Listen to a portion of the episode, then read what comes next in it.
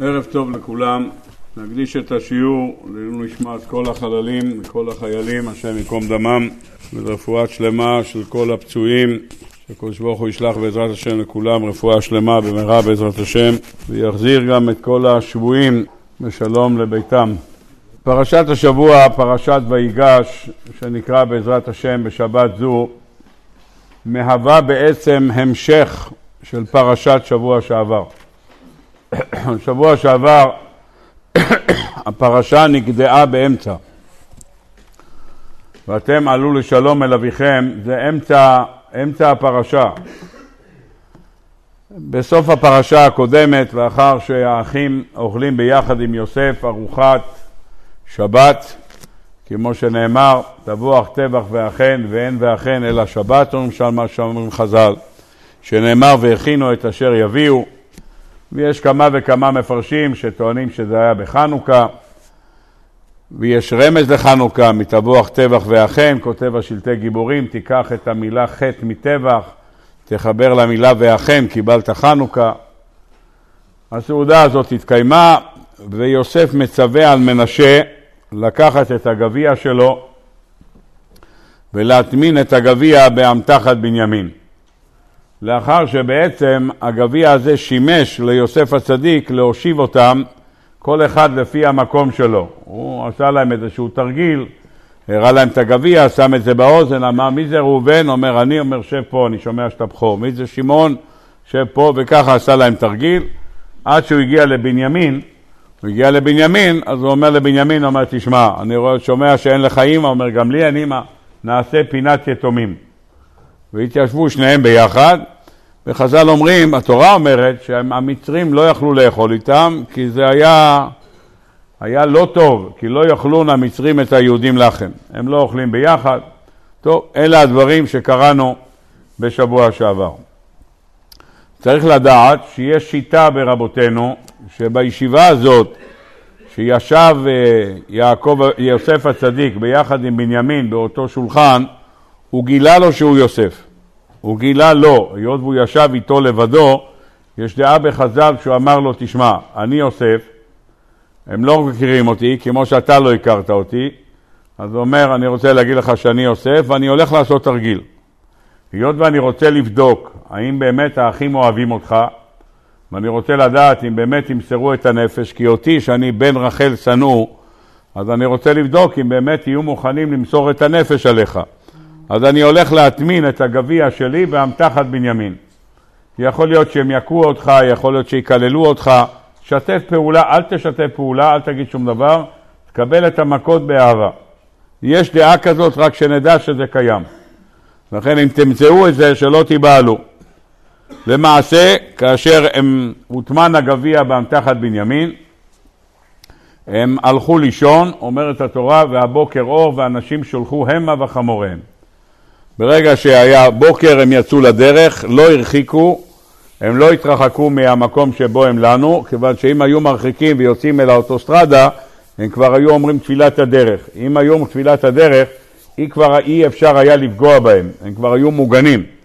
ולכן הוא אומר, לא הרחיקו, תעמוד איך שהם יצאו, שלא יגידו תפילת הדרך. וככה הוא בא ואומר להם, רבותיי, תשמעו, אתם יודעים שהגביע שה... של האדון שלנו נעלם. נעלם. ואתם הייתם האורחים האחרונים שהייתם שם.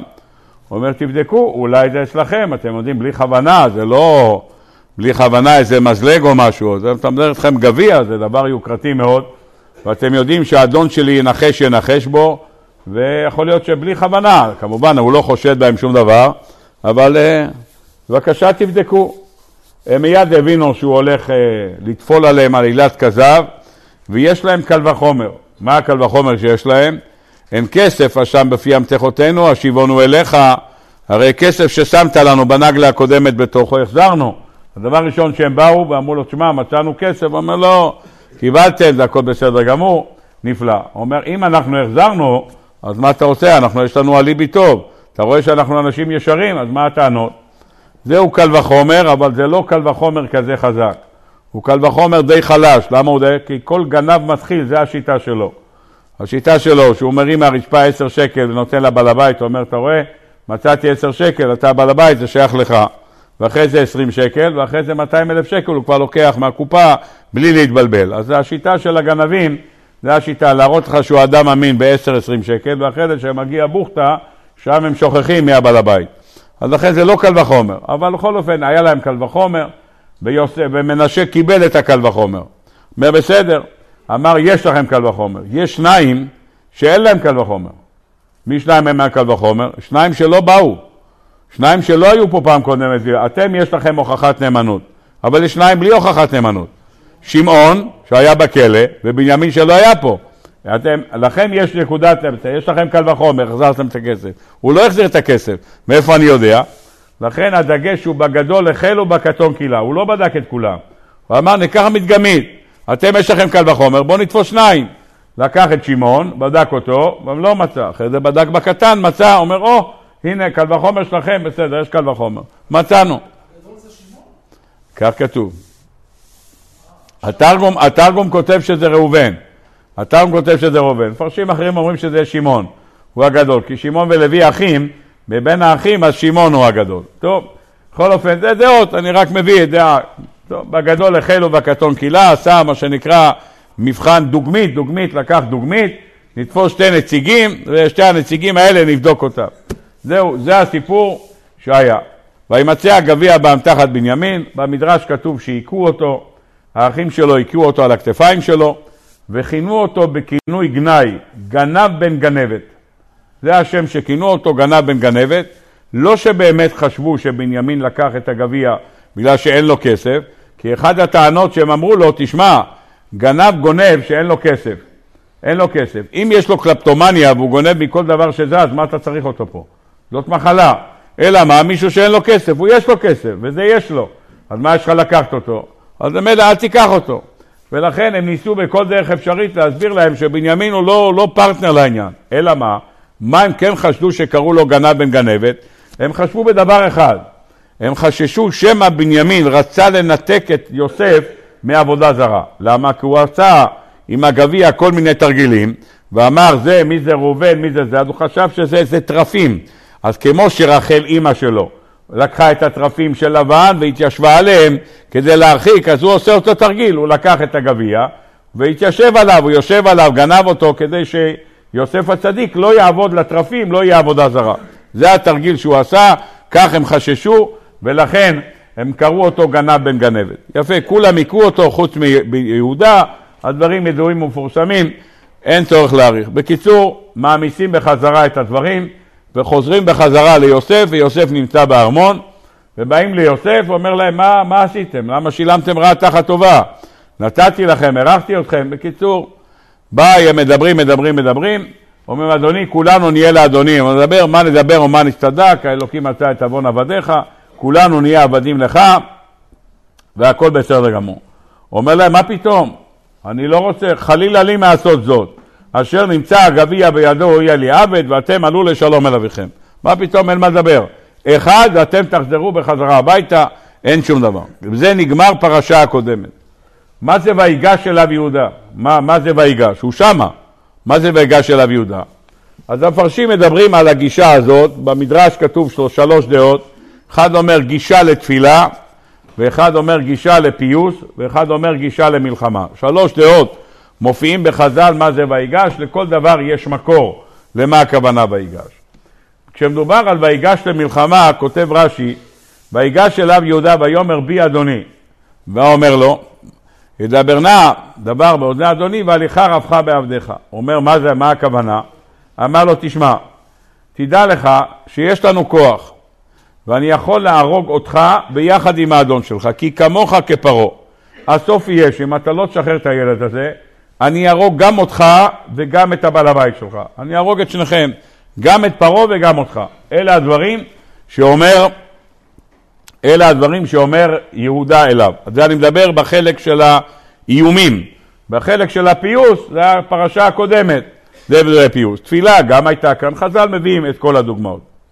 השאלה מה קרה כאן? מה קרה שיהודה פתאום תפס אומץ והתחיל לדבר איתו דיבורים קשים, כי כמוך כפרעה אתה מילה שלך לא מילה, הוא מילה שלו לא מילה, אתם כולכם שקרנים, שניכם, כמו שרש"י מביא. רש"י לא העתיק את כל דברי המדרש. מי שיפתח את הדברים במדרש, ימצא שם דברים נוראים שאמר לו יהודה, ואמר לו, תשמע, אנחנו יכולים להחריב את כל, את כל מצרים, אותך ואת כל מצרים, להפוך אותה לאי חרבות.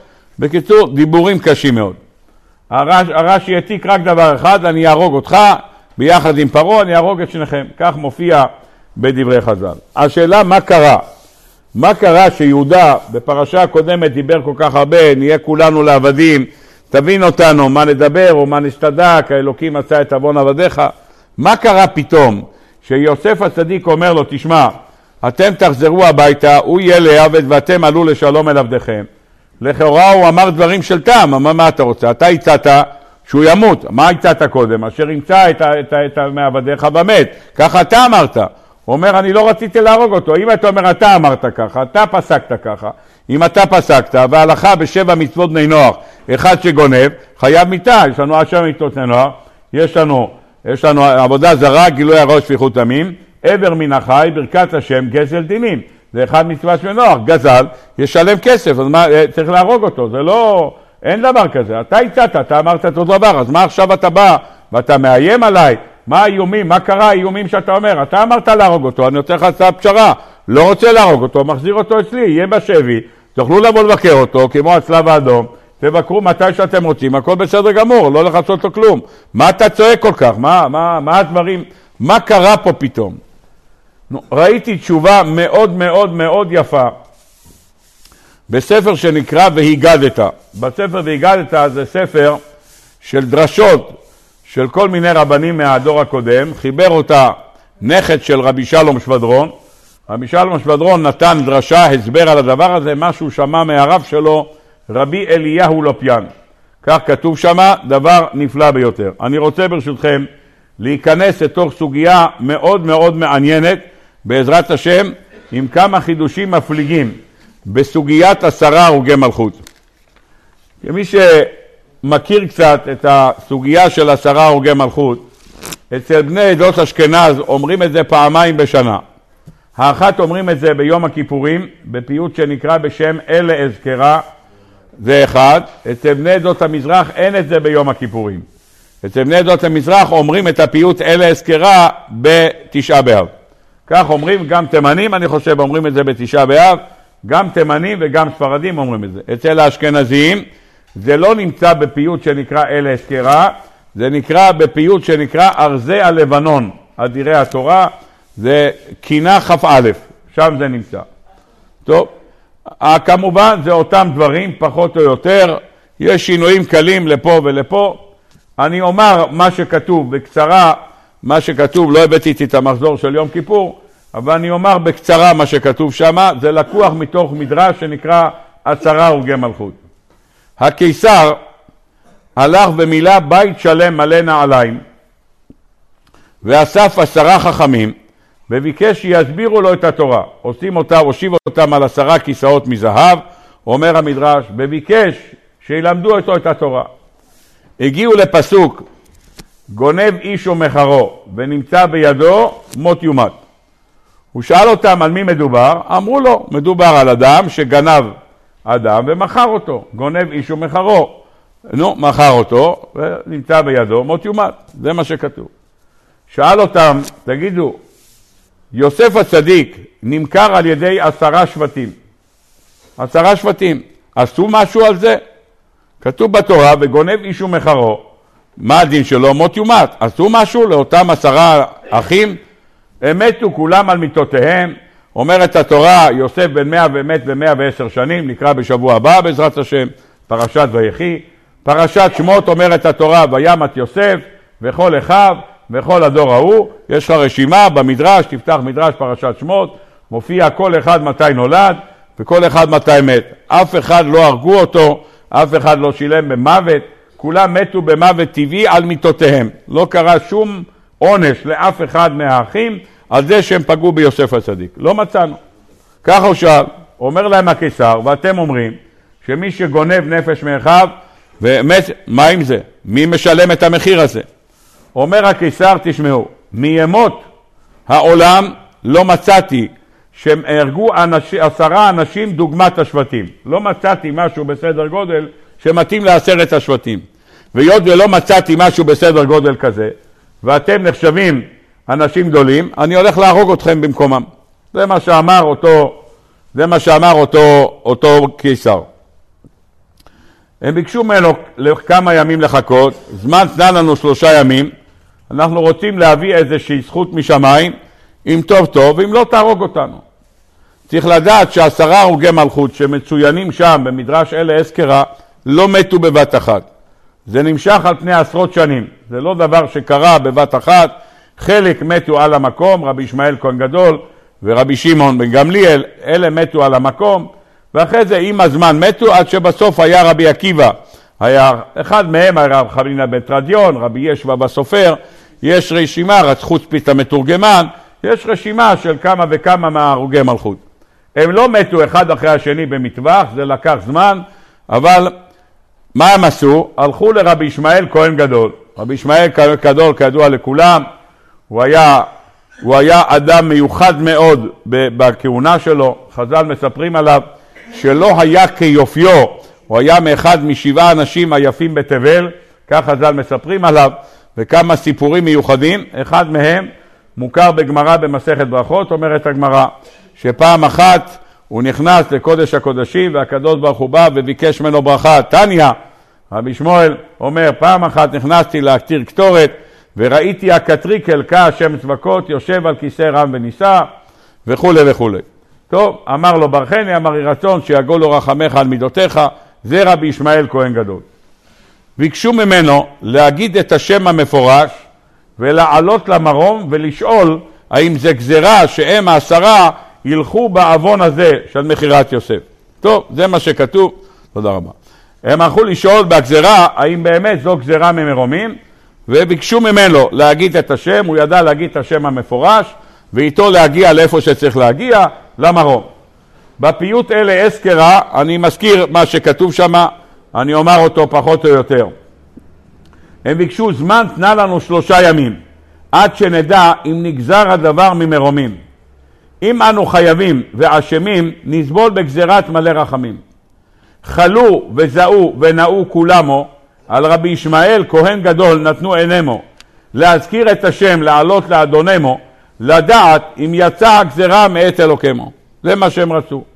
תהיה רבי ישמעאל עצמו, מי שחובב חזנות, יש על זה פרק מאוד יפה של קוורטין, תהיה רבי שמואל עצמו, ועול עולמו רואים, ושאל מאת האיש לבוץ הבדים, הוא שאל אותו את גבריאל המלאך, מה זה? ונם לו, קבלו עליכם צדיקים וידידים, כי שמעתי מאחורי הפרגות, כי בזאת אתם נלכדים.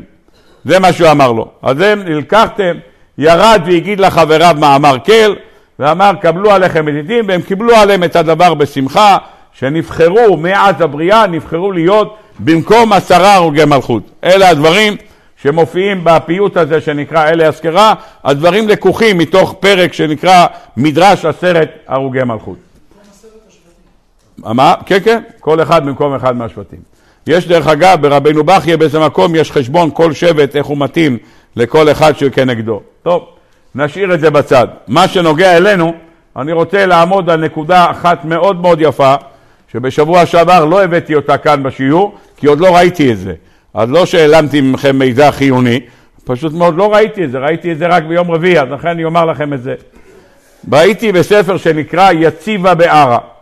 שם, זה ספר שדיבר על ענייני זאת חנוכה, ושם כשהוא דיבר על ענייני זאת חנוכה הוא עושה משוואה בין זאת חנוכה לבין יום הכיפורים. הוא עושה השוואה, כמו שהעברנו, זאת חנוכת המזבח ביום ימשך, אותו זאת חנוכה, וכתוב בזאת יבוא אהרון אל הקודש, אז זאת מול זאת, ושם הוא מדבר בהרחבה גדולה על קדושת המילה הזאת שנקראת בשם זאת. ושם הוא אומר, בזאת יבוא אהרון אל הקודש, במה הוא בא אל הקודש? כמובן, בפר וכולי וכולי. אז זאת, אומרים כל המפרשים, כתוב, ותשובה ותפילה וצדקה מעבירים את רוע הגזירה. מעל ותשובה ותפילה וצדקה כתוב צום כל ממון. אם אתה לוקח את המילה צום 136, כל 136 ממון 136, ביחד יוצא 408. בזאת, ב-408, יבוא אהרון אל הקודש, במה הוא בא? הוא מגיע בתשובה, תפילה וצדקה, שיותנים ביחד את המילה הזאת. ושם הוא כותב כמה מילים, ממש מה שנקרא, תפס אותי. הוא כותב כך, דע, כי השימוש הזה במילה זאת מופיע כשאשר האחים לקחו את המילה זאת ורימו אותה, רימו במילה הזאת את יעקב אבינו. איפה השתמשו במילה הזאת לרמות את יעקב אבינו? בשעה שמכרו את יוסף כבר, מכרו אותו לישמעאלים, והפשיטו ממנו את כתונת הפסים, לקחו שעיר עזים ושחטו אותו, לקחו את הכותונת והטבילו אותה בדם, ואמרו הכר נא, הכתונת בנך, זאת מצאנו, הכר נא הכתונת בנך. במה השתמשו? במילה זאת, זאת מצאנו, הכר נא הכתונת בנך, אם לא, זה השימוש שהשתמשו בה, נפלא ביותר. הוא אומר, תשים לב, כאשר השתמשו במילה זאת, כל מה שיוסף הצדיק מתנכל עליהם, הוא מתנכל עליהם במילה זאת. מה הוא אומר להם? כאשר הם מגיעים למצרים, הוא אומר להם, רבותיי, מרגלים אתם. מה? לא נכון, יש לנו אח קטן, ולא נכון, סתם אתה תופע נולד כזב. אומר להם יוסף הצדיק, אין שום בעיה. זאת עשו וחיו. אתם רוצים לחיות, השתמשתם במילה הזאת, על זה מגיע לכם עונש מוות. אתם רוצים לחיות, זאת עשו וחיו. את האלוקים אני, אני אראה. בבקשה תתקנו את מה שפגעתם באבא, והבאתם את הכותונת שלו ואמרתם זאת מצאנו. שיקרתם אותו, פגעתם באבא. חוזרים האחים ליעקב אבינו, והם אומרים לו, דיבר איתנו האיש אדוני הארץ קשות, דיבר איתנו קשות, ואמרנו לו, אמר, זאת עשו וחיו, את האלוקים אני אראה. שומע יעקב את המילה הזאת, זאת עשו וחיו, עם אותו מטבע לשון אומר יעקב אבינו לאחים. מה אומר? זאת עשו, קחו לאיש מזמרת הארץ בכליכם, והורידו לאיש מנחה, מהצורי ומהדבש, עם אותו משפט. בבקשה אומר לו, זאת עשו, עם אותו, כמו שאמר זאת עשו, על אותו משפט תשתמש בצד השני. יפה מאוד. אותו דבר, כשאומר להם להוריד את בנימין, מה אומר? בזאת תיבחנו. באותו דבר, במילה זאת, שם זה נקודת המבחן שלכם. מצאנו אותו דבר. בפסוק האחרון בפרשת, פרשת מקץ, כאשר האחים אומרים לו, מה פתאום? הוא אומר, רק אנחנו נהיה לעבדים, אומר, מה, ואת יוסף, מה אומר להם? חלילה לי מעשות זאת, אשר נמצא הגביע בידו, הוא יהיה לי עבד, לא רוצה את כולם עבדים. תמיד הביטוי הוא במילה זאת, יפה מאוד. רבותיי, אם אלה הדברים, תשימו לב לדבר נפלא ביותר. כאשר אומר המלאך, אומר לו, תשמע, בזאת אתם נלכדים, מה הוא אומר לו? כי שמעתי מאחורי הפרגות, בזאת אתם נלכדים. על מה תופסים אתכם? על המכירה אתה יכול להגיד, דנו את יוסף. אבל למה השתמשתם במילה זאת להביא את הכותונת ליעקב אבינו להגיד זאת מצאנו? אומר לו שם למעלה, קבלו עליכם צדיקים וידידים כי שמעתי מאחורי הפרגות כי בזאת אתם נלכדים. הדבר הזה שנקרא זאת, שם אתם נלכדים. טוב, אם ככה אני רוצה ברשותכם לעמוד, הם כולם מקבלים על עצמם את גזר הדין. אחד מהרוגי המלכות, קוראים לו רבי חנינא בן תרדיון. סיפורו של רב חנינא בן תרדיון נמצא בגמרא במסכת עבודה זרה, דף י"ז. שם נמצא גם ההריגה שלו. אני אקריא בפניכם, זו גמרא מפורסמת מאוד, נקריא אותה ואני רוצה בעזרת השם ללמוד דבר חדש בכל הסוגיה. זו סוגיה שנמצאת כאמור בעבודה זרה, דף י"ז, אומרת הגמרא שרב חנינא בן תרדיון היה מקיל קהילות ברבים ומלמד אותם תורה. זה מה שהוא עשה. אומרת הגמרא שרבני חנינא בתרדיון, מה עשה? בואו נקרא את הדברים בפנים. אומרת הגמרא, הגמרא מתחילה בדף י"ז עמוד ב' ונגמרת בדף י"ח, אומרת הגמרא, כשתפסו את רבי אליעזר בן פרתא ורב חנינא בן תרדיון, אמר לו רבי אליעזר בן פרתא לרב חנינא בן תרדיון, אשריך שנתפסת על דבר אחד ואוי לי שנתפסתי על חמישה דברים. אמר לו רב חנינא, אשריך שנתפסת על חמישה דברים ואתה ניצול, אוי לי שנתפסתי על דבר אחד ואיני ניצול. שאתה עסקת בתורה ובגמילות חסדים, ואני לא עסקתי אלא בתורה בלבד. שואלת הגמרא, הוא עסק בתורה? הרי הוא היה עוסק בגמילות חסדים, הוא היה נחשב לגזבר צדקה הכי גדול. אומרת הגמרא, אתה יודע מה הוא עשה?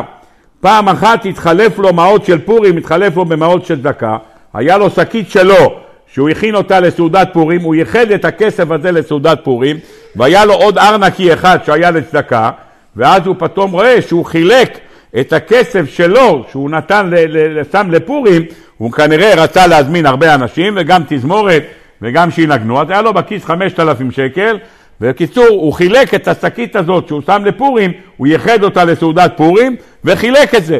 חוץ מזה היה לו את השקית של הצדקה, של העניים. מה הוא צריך לעשות? למשוך החוצה מהשקית של הצדקה 5,000 שקל ולהחזיר את זה לארנק שלו. אומר לא, אם נתתי את השקית הזאת, הכל יהיה לצדקה. אדם כזה אומר, אז מה אומר לא עבדת רק בתורה בלבד? אז הוא אומר הנה גם היה גזבר צדקה ונפלא. שואלת הגמרא, מה קרה? מה פתאום הרגו את רב חנינא בן תרדיון? אומרת הגמרא, בגלל שהוא היה הוגה את השם באותיותיו. אסור להגות. שואלת הגמרא, ואיך היא דוד אחי, איך הוא עשה ככה? אומרת הגמרא, ואתנן, אלו שאין להם חלק לעולם הבא, האומר אין תורה מן השמיים, ואת תחיית המתים מן התורה, בשאול אומר, אף הוגה את השם באותיותיו. אז איך הוא עשה את זה? אומרת הגמרא, להתלמד עובד, הוא עשה את זה כדי ללמוד. ועל אשתו גם נגזר להריגה, למה? זה לא מכתבו. כי מכאן אומרת הגמרא, כל מי שיש בידו למחות ואינו מוחה, נענש עליו. ואת הבת שלו שמו במקום של תנות, כך אומרת הגמרא. טוב, ממשיכה הגמרא ואומרת שרב חנינא בן תרדיון היה מכנס אנשים ולומד איתם, למרות שהרומאים אסרו ללמוד תורה. יום אחד חלה רבי יוסי בן קיסמא, והלך רבי חנינא בן תרדיון לבקו. אמר לו חנינא אחי, אי אתה יודע שאומה זו מן השמיים ימלכוה, שהחריבה את ביתו ושרפה את היכלו, והרגה את חסידה ואיבדה את טובה ועדיין היא קיימת, ואני שמעתי עליך שאתה יושב ועוסק בתורה ומקיל קהילות ברבים, וספר מונח לך בחיקך. אמר לו מן השמיים ירחמו, בעברית השם יעזור. אמר לו אני אומר לך דברים של טעם ואתה אומר לי מן השמיים ירחמו, תמה אני אם לא ישרפו אותך ואת ספר התורה באש. בסוף יתפסו אותך שאתה לומד תורה עם ספר תורה וישרפו אותך אם אתה רוצה ללמוד בבית, תלמד בבית. מה אתה מקיל קהילות ברבים? שמה להתגרות בדוב? טוב, שאל אותו מה אני לחיי העולם הבא? שואל אותו רבי חנינא בן טרדיון, מה אני חייב? אמר לו כלום מעשה בא לידך. הוא עכשיו מוכיח אותו על מה? הוא מוכיח אותו על, על זה שהוא מקיל קהילות, מה זה שהוא מה? אומר לו, אני רוצה מעשה נקי, שאין לו שום כבוד ושום דבר, משהו שאף אחד, רק אתה והקדוש ברוך הוא יודעים. אמר לו כן, נתחלפו לי מעות של פורים במעות של צדקה וחילקתי אותם לעניים. אמר ככה, מחלקך יהיה חלקי, מגורלך יהיה גורלי. לא היו ימים מועטים עד שנפטר רבי יוסי בן קיסמא, והלכו כל גדולי רומי לקוברו והספידו הספד גדול. ובחזרתן מצאו לרב חנינא בן תרדיון, שהיושב ועוסק בתורה, ומכיר קהילות ברבים, וספר תורה מונח לו בחיקו. הביאו וכרכו בספר תורה, והקיבוהו בחבלי, בחבלי חבילי זמורות, והציתו בהם את האור, והביאו ספוגים של צמר, ושרעום במים, והניחום על ליבו, כדי שלא תצא נשמתו במהרה. אמרה לו ביתו, אבא, אראך בכך, תראה מה שעושים לך. אמר להם, אלמלא אני נשרפתי לבדי, היה קשה לי. עכשיו שאני נשרף וספר תורה עימי, מי שמבקש עלבונה של ספר תורה, הוא יבקש עלבוני. אמרו לו תלמידיו, רבי, מה אתה מוהה? אמר להם, גליבים נשרפים ואותיות פורחי הרבים. אמר לו, אף אתה פתיח פיך ותיכנס האש. הוא אומר, תפתח את הפה, האש תיכנס פנימה, אתה תמות. אמר, מוטב שיתלנה מי שנתנה, ואל יחבל הוא בעצמו. אני לא רוצה לחבל בעצמי. אמר לו הקוסטינה, רבי, אם אני מרבה בשלהבת, אני אעשה יותר אש. ואתה, ולוטל את הספוגים של הצמר, אני אוריד את הספוגים של צמר מים שבאו לעכב את המוות שלך. הוא אומר, אם אני אעשה את זה, מה תעשה? אתה תביא אותי לחיי העולם הבא? אמר לו כן. אמר לו תשבע לי? נשבע לו.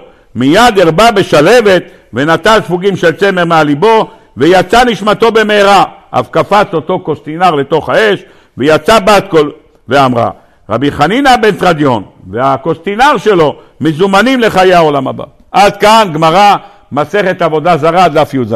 טוב, אני רוצה ברשותכם לקרוא עוד קטע, מה שאני אביא בפניכם כמעט אותו סיפור על חנינא בתרדיון מופיע כמעט בסוף מסכת קלה. בסוף מסכת עבודה זרה יש מסכתות קנות, מסכת קלה, מסכת קלה רבתי, מסכת סופרים, אבות דרבי נתן, יש שם רשימה של מסכתות קטנות.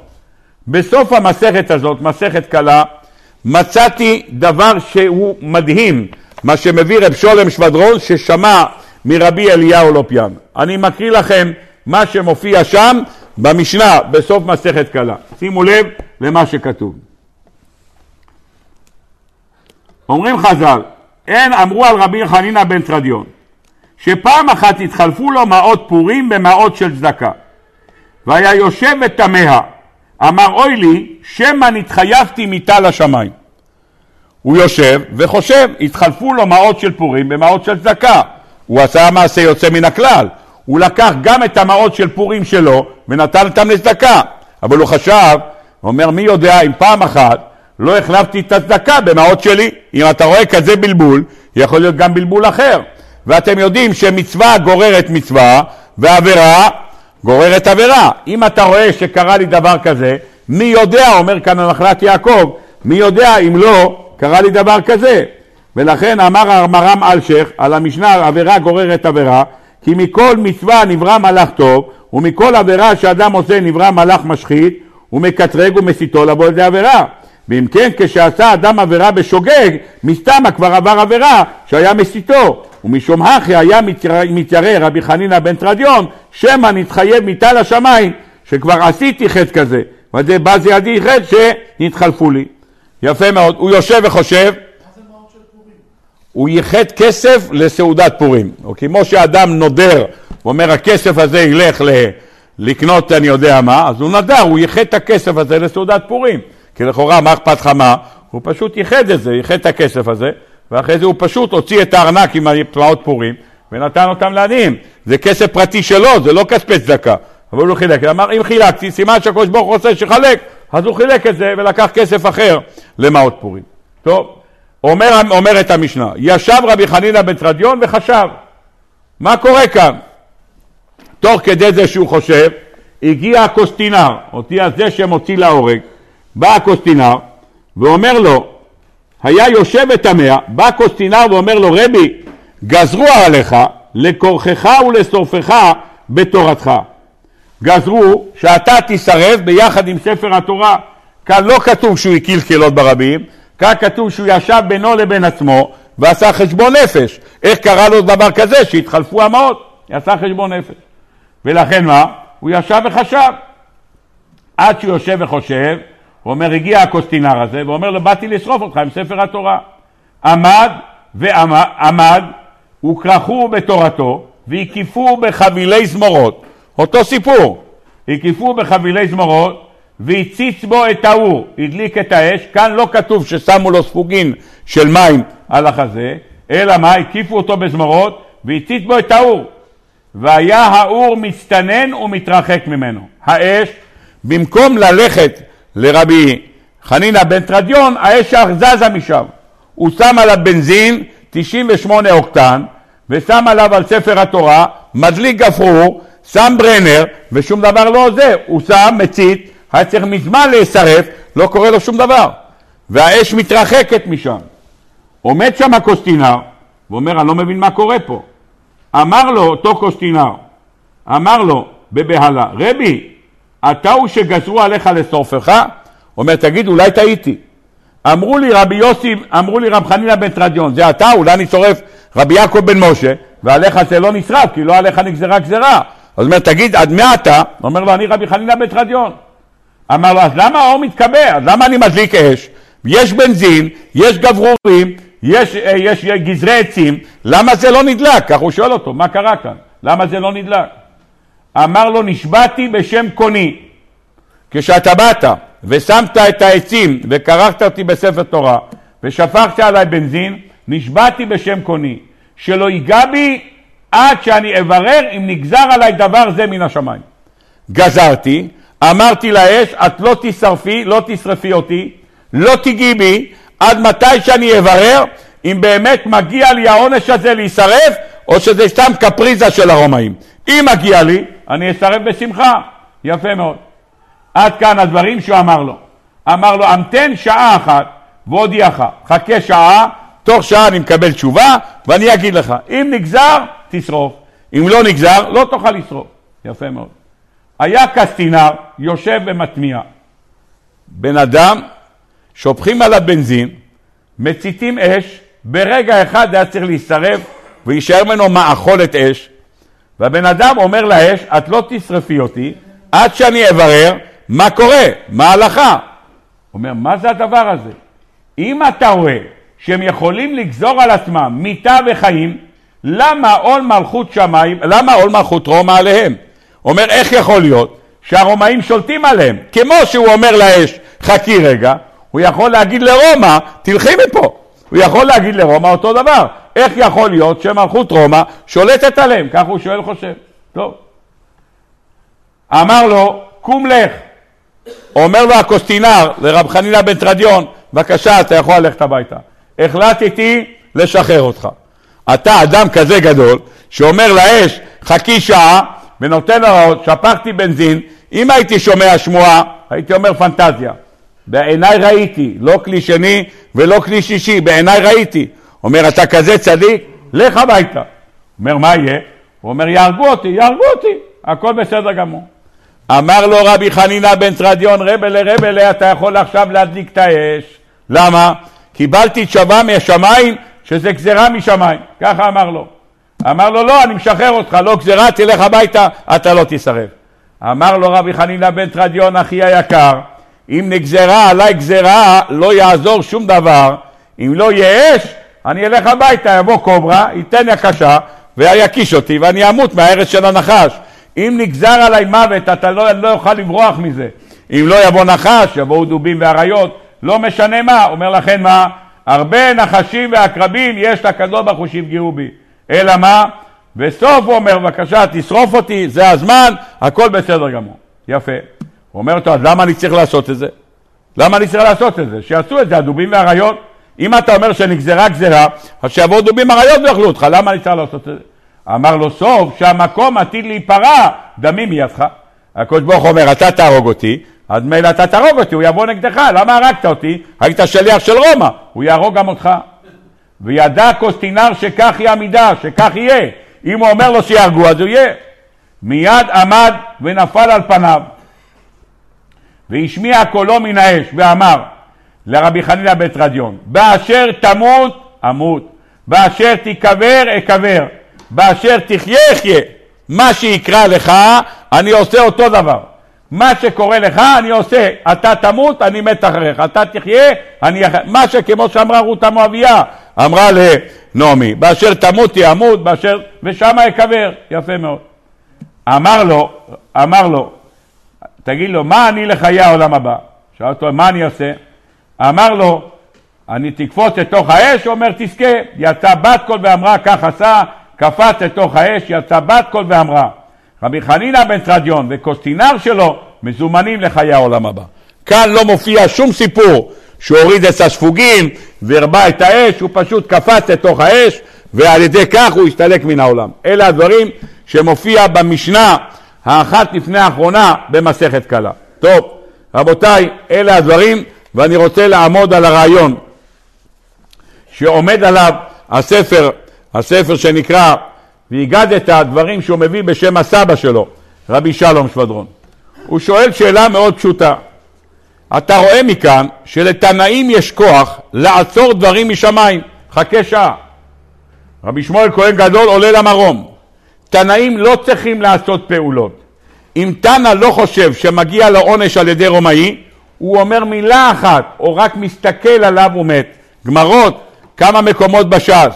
רב ששת, גמרא בברכות, אמר לאותו אחד, יש לך גמרא במסכת שבת, רבי, רבי שמעון בר יוחאי ראה רבי יהודה בן גרין, אמר מועטבו בעולם, נתן בו עיניו ונעשה גל של עצמות. מופיע בירושלמי בשביעית, מופיע במדרש פרשת וישלח, אומר המדרש, שרבי שמעון בר יוחאי אחרי שהוא נרפא מהפצעים שלו, הוא הלך, יצא מהמערה, כולו היה מלא חורים, הלך לטבריה, וישב בחמי טבריה כמה זמן כדי לרפא את הפצעים שלו. והתרפא, ואחרי זה באו ראשי הקהילה, הוא רצה לחזור בחזרה למקום מגוריו, הוא שאל את בעלי אנשי הקהילה מה הוא יכול לתת להם למקום הזה, מה הוא יכול לצ'פר אותם, על זה שהוא התרפא במקום הזה. אמרו לו, בבקשה אדוננו, אם אתה יכול להראות לנו איפה יש מתים, איפה קבורים מתים, כי אנחנו לא יכולים, הכוהנים לא יכולים לעבור עם טהרות, כיוון שלא יכולים איפה קבור מת איפה לא. צריך לדעת שבעבר לא היה בתי קברות מסודרים. אנשים היו בחצר ביתם, האבא מת, היו שמים אותו בחצר. הסבתא מתה בחצר, וככה זה הלך והפך להיות בית קברות משפחתי, לא לקחו הרבה, שמו את זה שם בחצר, ולכן אתה מוצא זה קבר פה וזה קבר שם, ואתה שואל את עצמך, מה הם באמצע הדרך? מה הוא קבור פה? פה, הפשט הוא שם גרו ושם קברו, זה מה שהיה, זה מה שהתנהל. יפה מאוד, אמר להם אין שום בעיה, אני אעבור ואני אגיד לכם בכל מקום איך קברו. יש שאלה איך הוא עשה את זה עם תורמוסים, לא ניכנס כרגע לכל הסוגיה. הלך ועשה את הסיפור. אומרת הגמרא, יום אחד בא כותי, כך אומר הירושלמי מסכת שביעית, בא כותי אחד ואמרו לו אנשי טבריה, אין לך מושג איזה חסד עשה איתנו רבי שמעון בר יוחאי. הראה לנו כל מקום איפה יש מת, גדרנו אותו, וככה אנחנו לא אומרים לך כהנים ארבע מאות, ולא נטמע מהטומאת מת. הכותי הזה רצה לגלגלג על רבי שמעון בר יוחאי, מה עשה? הביא מת, קבר אותו במקום שרבי שמעון בר יוחאי כבר טיהר אותו, והיה טהור לגמרי, חפר, קבר שמה, עבר עליו עם מכבש כמה פעמים, יישר את הקרקע, חיכה שירד קצת גשם, שהדבר ייראה טבעי, ואז הוא בא לרבי שמעון בר יוחאי ואומר לו, אתה טיהרת את העיר טבריה? הוא אומר, בוא תראה, יש מתים שלא סימנת אותם. הוא אומר, אין דבר כזה, אבל בוא אני אראה לך. הלך איתו רבי שמעון בר יוחאי ואמר לו, בוא תראה. פה הוא אומר, יש מת שלא סימנת אותו. ראה רבי שמעון בר יוחאי שהמת הזה לא היה קודם, זה חדש, שהביא אותו אותו כותי, אמר, תחתונים, אלה שלמטה יעלו למעלה, ועליונים ייכנסו במקומו. עשה trade-in הראשון בבריאה, עשה רבי שמעון בר יוחאי, החלף ישן בחדש, שם אותו בפנים, הוציא החוצה. לא חסרים גמרות שנתן בו עיניו ונעשה גל של עצמות. הש"ס מלא עם זה. רבותיי, תנאים צריכים, יכולים להסתכל. מה היו צריכים כאן התנאים האלה? זמן, תנה לנו שלושה ימים כדי לבדוק. מה יש לבדוק? אם אתה לא מוצא חן בעיניך, בא אחד להרוג אותך, הקיסר, תן בו את עיניך, והכל בסגמור איתו את העניין. מה מונח כאן? מה, מה תנה לנו שלושה ימים? כמובן שהדברים צריכים הסבר, ויש הסברים. אני רוצה אבל להתמקד ברעיון של רבי אליהו אלופיאן. אומר רבי אלופיאן, תבין טוב מאוד, זה ודאי ששבטי קה יותר גדולים מכל התנאים וכל האמוראים, שבטי קה, הבנים של יעקב אבינו, שבטי קה, אין ספק שמעלתם גדולה מאוד. אם מעלתם גדולה מאוד, אתה מבין ששבטי קה יכלו לעשות משהו אחד ליוסף או לפרעה או למישהו ולגמור אותם ברגע אחד. מה קרה שפתאום בא יהודה ומאיים עליו ברצח? מה? אומר פשוט מאוד. יעקב אבינו, סליחה, יוסף הצדיק, כשהוא נמכר, כתוב בחז"ל הקדושים מדרש פרשת נשוא, על הפסוק כף אחת עשרה זהב מלאה קטורת. בקורבן של ראובן שקראנו בשבוע שעבר, בחנוכה, קראנו על קורבנו קערת כסף אחת, שלושים ומאה משקלה, מזרק אחד כסף, שבעים שקל בשקל לקודש, שניהם מלאים, וכולי וכולי. אלה הפסוקים שחוזרים. על הפסוק כף אחת עשרה זהב מלאה קטורת אצל ראובן. למה התורה חוזרת על כל אחד בנפרד? אומרים חז"ל, לכל אחד הייתה מחשבה אחרת בעת הבאת הקורבן. כאשר הקריב את הקורבן, הקריב אותו ראובן, כף אחת, אמר אומרים חז"ל, אמר להם ראובן, אל תשלחו יד, אל תהרגו אותו, למה ויד אל תשלחו בו, זהו כף אחת. עשרה זהב שהציל את עשרת השבטים בזה שלא נתן להם להרוג אותו. כף אחת, עשרה זהב, אמר לא תיגעו בו. לכן מה? אומרים חז"ל מלאה קטורת, אומרים חז"ל בואו ראה שהשבטים הקדושים, והם לא היו צעירים, כמו בן שאול בן שנה, אלא מה? אנשים בלי שום עבירה, כך אומרים חז"ל. מה הם אמרו? אבל אשמים אנחנו, אשר ראינו. מה זה אשמים אנחנו? הם בדקו ומצאו, אומר המדרש, שבמשך כל שנות חייהם לא הייתה להם עבירה אחת, ומתוך גנותם אתה לומד שבחם, שעבירה אחת כן הייתה להם, מכירת יוסף. אומר רב שולם שבדרון, שמעתי ממורי ורבי רבי אליהו לופיאן, שאמר, יהודה ידע שזה החטא, ולכן הוא גם אמר, אבל אשמים אנחנו. הוא לקח אותנו, שם אותנו בכלא. למה? שם אותנו בכלא, כי מגיע לנו עונש. למה את יוסף הוא שם בכלא, בנפ... את, את שמעון הוא שם בנפרד? כי שמעון הוא זה שזרק אותו לבור, אז מגיע לו מידה כנגד מידה. אז הכל מתנהל במידה כנגד מידה. בא יהודה ורואה עכשיו שמעלילים עליהם עלילת כזב, נמצא הגביע באמתחת בנימין. אומר לו יהודה, תשמע, יש לנו חטא אחד, אנחנו יודעים מה החטא שלנו. החטא הזה שמכרנו את אח שלנו. על החטא הזה מכרנו אותו לעבד, לא הרגנו אותו, מכרנו אותו לעבד. אם מכרנו אותו לעבד, מגיע לנו שימכרו אותנו לעבדים. לכן מה הוא הציע? כולנו נהיה לאדוני לעבדים. אם יתנו לנו את העונש של עבד, זה מגיע לנו. למה מגיע לנו? כי אנחנו מכרנו את יוסף לעבד, לעבד נמכר יוסף, הוא נמכר לעבד, אז מגיע לנו העונש הזה. אבל מה אתה אומר עכשיו? לא. מה אתה הולך לעשות? אתה הולך לעשות משהו אחר. אתה הולך לקחת את בנימין ואותנו לשחרר. בנימין בכלל לא היה בחטא. בנימין לא עשה שום דבר, אז לא מגיע לו להיות עבד. סימן שמה? אם היית גוזר על כולנו להיות עבדים, אז זה מגיע לנו, למה? מכרנו את יוסף. ולכן נמצא שם בנימין, אז הוא ביחד איתנו. אבל אם אתה אומר הוא יהיה עבד, וכולם עולים סימן שמה? שזה לא בגלל מכירת יוסף. אם זה לא בגלל מכירת יוסף, ויגש אליו יהודה ואומר, תשמע, אם זה עונש שמגיע לנו טוב, אם לא אני אהרוג אותך, פשוט מאוד. למה אני אהרוג אותך? כמו שתנאים כשהם היו צריכים, הם נתנו את עיניו ויהרוג, אני גם יכול להרוג אותך, אין לי שום בעיה לעשות את זה. לא פחות מרבי שמעון בר יוחאי, ולא פחות מרב ששת, ולא פחות מכל אחד אחר. אז דע לך, אומר, אומר שולם שבדרון, אמר לי הרב, דע לך, אחרי שהוא אמר את המילה הזאת, אתם כולכם הולכים הביתה ורק בנימין נשאר, אמר אם ככה הוא אומר, אני יכול להרוג אותך כמו שכל התנאים עשו. עד עכשיו לא עשיתי, כי אמרתי, מגיע לנו עונש. כמו שהוא שאל למעלה, מגיע לנו עונש? אמר לו גבריאל, כן, מגיע לכם עונש. למה? בזאת אתם נלכדים. על מה שמכרתם אותו אתם נלכדים. אלה הדברים שנאמר בדברי רבותינו בעניין הזה. אם ככה למדנו כאן קצת על הפרשה הזאת של ויגש אליו יהודה, מה קרה עכשיו אחרי שהוא אמר שכולכם תחזרו הביתה, עלו לשלום אל אביכם, אומר חלילה לי מעשות זאת, את העניין שאמרתם, הקר, זאת מצאנו הקרנה, אומר חלילה לי מעשות זאת, רק מי שנמצא הגביע בידו הוא יהיה לי עבד, ואתם עלו לשלום אל אביכם, לכן קם יעקב אבינו, כן קם סליחה יהודה. עם אלה הדברים, אני רוצה ברשותכם רק לעמוד על נקודה אחת בסייעתא דשמיא. אנחנו נמצאים לפני שלושה ימים קשים שהיו לעם ישראל. התאריך ח', ט' וי' בטבת הם ימים קשים מאוד לעם ישראל. האשכנזים שאומרים סליחות ביום הזה, אומרים בפיוט שביום שישי, ירח טבת מאוד לקיתי בו. בירח טבת עברו עלינו הרבה הרבה מלכות קיבלנו בחודש הזה. מה אחת המלכות שקיבלנו?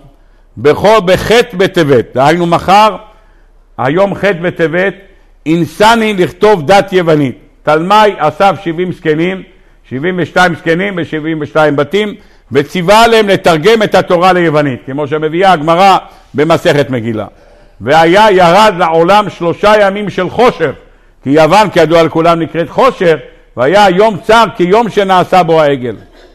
ט' בטבת כותב השולחן ערוך לא נודע מה אירע בו. אנחנו לא יודעים מה אירע בו, ויש אומרים מת בו עזרא הסופר. עזרא הסופר נפטר. עזרא הסופר נפטר לא עושים יום תענית. יום תענית של צדיקים נפטרים זה לא יום תענית. אדרבה, פוק חזי, אצל חסידים יום של פטירת האדמו"ר זה הילולה. הילולה עושים סעודה ומעלים את זכרו של הצדיק ונותנים הרבה לאכול בסייעתא דשמיא. זה לא יום של תענית. אומרים המפרשים שמה שהיום הזה שנקרא ט' בחודש טבת הוא היום שבו נולד ישו. ישו נולד ביום הזה. והיות וישו נולד ביום הזה, קבעו יום של תענית, כי הוא עשה הרבה צרות עם הנצרות שהוא הקים וכל השטויות שהוא הקים, היה הרבה צרות ודם יהודי נשפך כמים בגלל כל הנוצרים לאורך הדורות.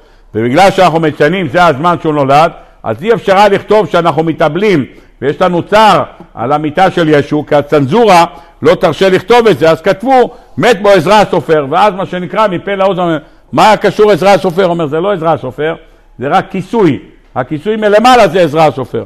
עשרה בטבת זה יום שבו החל המצור על ירושלים. באיזה בית? באיזה בית? בית ראשון. בית שני החל המצור על ירושלים, על פי מה שכתוב בספרים, בכ"ב בחודש ניסן. אנחנו לא שומרים כ"ב בחודש ניסן, אנחנו שומרים עשרה בטבת. למרות שהבית הראשון נחרב ונבנה כבר. אז מה אתה שומר את התאריך הזה? אתה לא שומר ט' בתמוז, זה הזמן שנפרצה החומה בבית ראשון. אתה שומר עד 17 בתמוז, אז למה אתה שומר את עשרה בטבת? טוב, הדברים הם ארוכים מאוד, אני אומר דבר אחד על קצה המזלג. בא החתם סופר ואומר דבר נורא. הנביא כותב שבחודש העשירי, בעשירי לאחד לחודש, בא מלך בבל על ירושלים ובנה מסביבה דייק, הוא בנה חומה מסביבה, בנה, אי אפשר היה לצאת משערי ירושלים. נאמר בעשירי לחודש העשירי, בעצם היום הזה, שמח מלך בבל על ירושלים. כותב רבי דוד אבודרהם, איפה שנאמר בעצם היום הזה, זה גם דוחה שבת. ולכן אומר אבודרהם, אם צום עשרה בטבת היה חל בשבת, היו מתענים בו בשבת. הוא לא חל, הוא חל ביום שישי, יש השנה, היה בשנת תשפ"א בקורונה, גם לא אכלו וגם הפה היה מכוסה עם מסכות, היה לנו שני צרות ביחד, בקיצור, זה מה שהיה בשנת תשפ"א. רבותיי, כותב לנו החתם סופר, דע כי חכמינו ז"ל ציוו להשאיר את היום הזה עשרה בטבת כאבל, למרות שהבית הראשון נחרב וכבר נבנה בית שני, אז מה אנחנו מתאבלים בעשרה בטבת? כי בכל שנה, כותב החתם סופר, בכל שנה בעשרה בטבת יושב הקדוש ברוך הוא עם פמליה שלו כמו ביום כיפור. יושב ודן, השנה ייבנה בית המקדש, השנה יבוא משיח צדקנו, הוא לא יבוא משיח צדקנו. כמו שאנחנו דנים ביום כיפור, מי יחיה מי ימות מי בקיצו מי לא בקיצו, אותו דבר יש לנו גם בעשרה בטבת. יושב הקדוש ברוך הוא עם פמליה דילי, כך הוא מצא כתוב בספר שנקרא קרניים, זה ספר קבלה מאוד קדום, שזה מה שקורה בעשרה בטבת.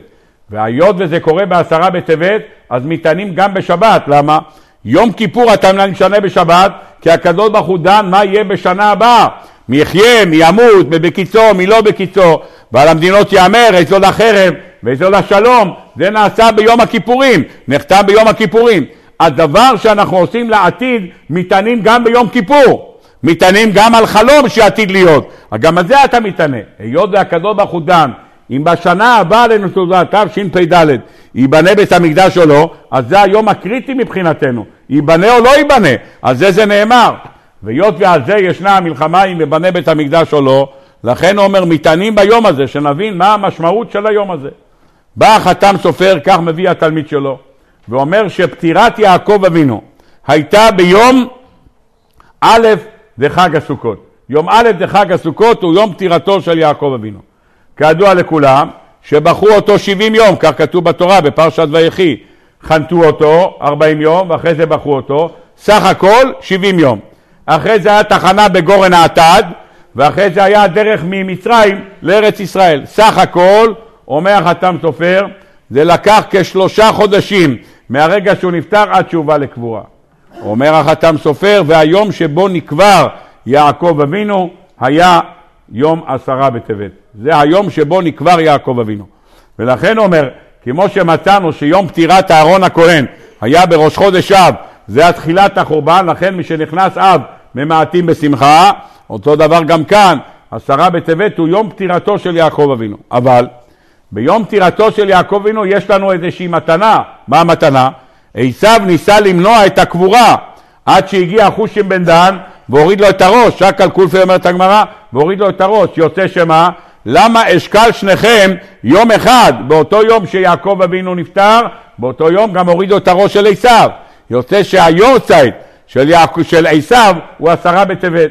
אם זה יום הפטירה של עשיו ביום הזה, אז אולי ברי מזליו, שהקדוש ברוך הוא יעזור להכרית את כל האויבים והמשתינים שלנו, מהוידו ועד כוס, זה לא משנה לי מהחות'ים או מהמותים או, מה, או מאיראן או ממי שיהיה, שהקדוש ברוך הוא בעזרת השם ישלח לנו את משיח צדקנו ביום הזה, בזכות התפילות, ונזכה כולנו לגאולה השלמה ולבניין בית המקדש במהרה בימינו אמן ואמן. רבי חנניה בן הקשיא אומר, רצה הקדוש ברוך הוא צדקות ישראל, לפיכך הרבה להם תורה ומצוות, שנאמר, אז נלך חופץ למען צדקו, ידיד תורה ויאדיר.